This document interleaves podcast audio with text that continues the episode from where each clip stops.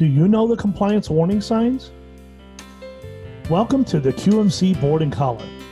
Today we present three EMS billing compliance warning signs you need to watch for as an EMS administrator. Welcome to the QMC Board and Collar. News and thought provoking discussion for today's emergency medical service professional. The Board and Collar podcast series is brought to you by QuickMed Claims a national leader in emergency medical transportation revenue cycle management and reimbursement consulting.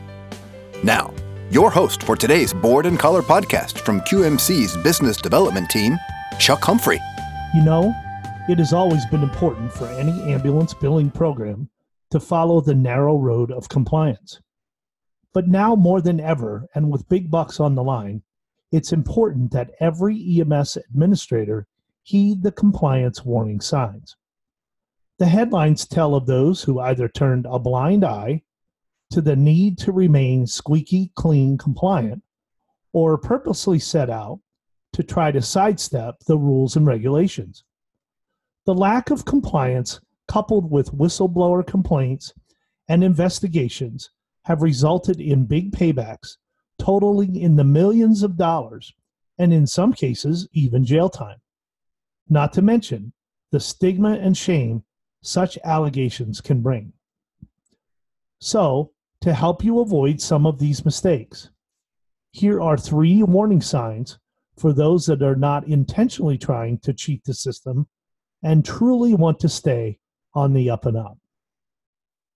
First warning sign is it too good to be true? Every ambulance administrator wants their reimbursement program to be successful. Here at QuickMed Claims, we want our clients' EMS billing programs to soar, but we want them to soar the right way and always with an eye on compliance.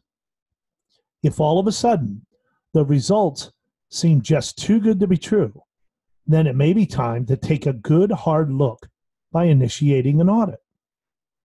Now, certainly, if you can tie increased performance over time to a new process, or a change in billing vendor relationships, or even the implementation of a new digital solution for claims processing and support, well, then good for you.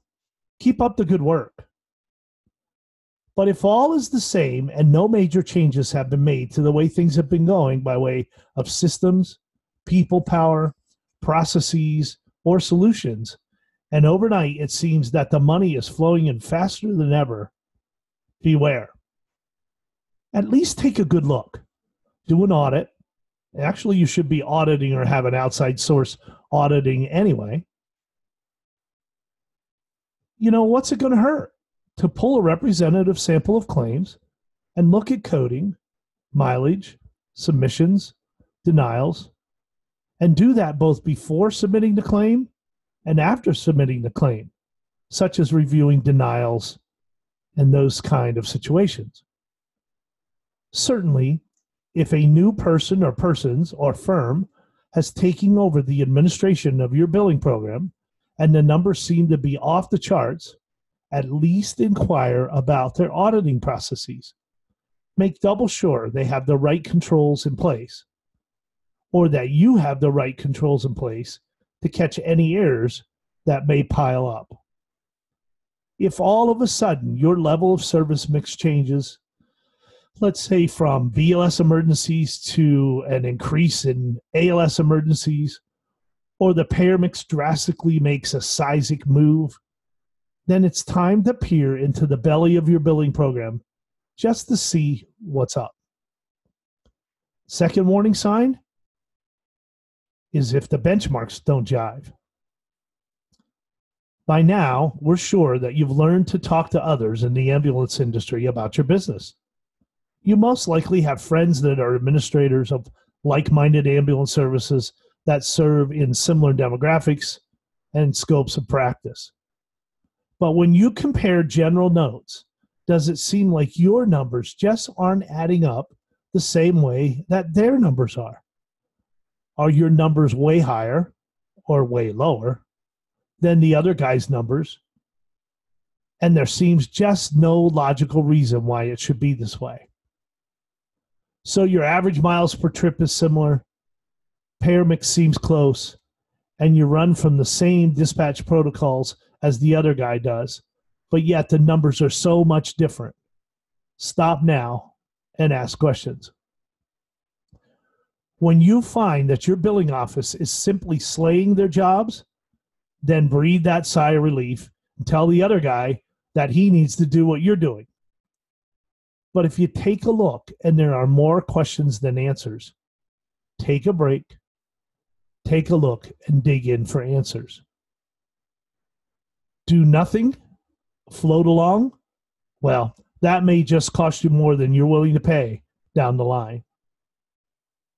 Third warning sign is a resistance to transparency.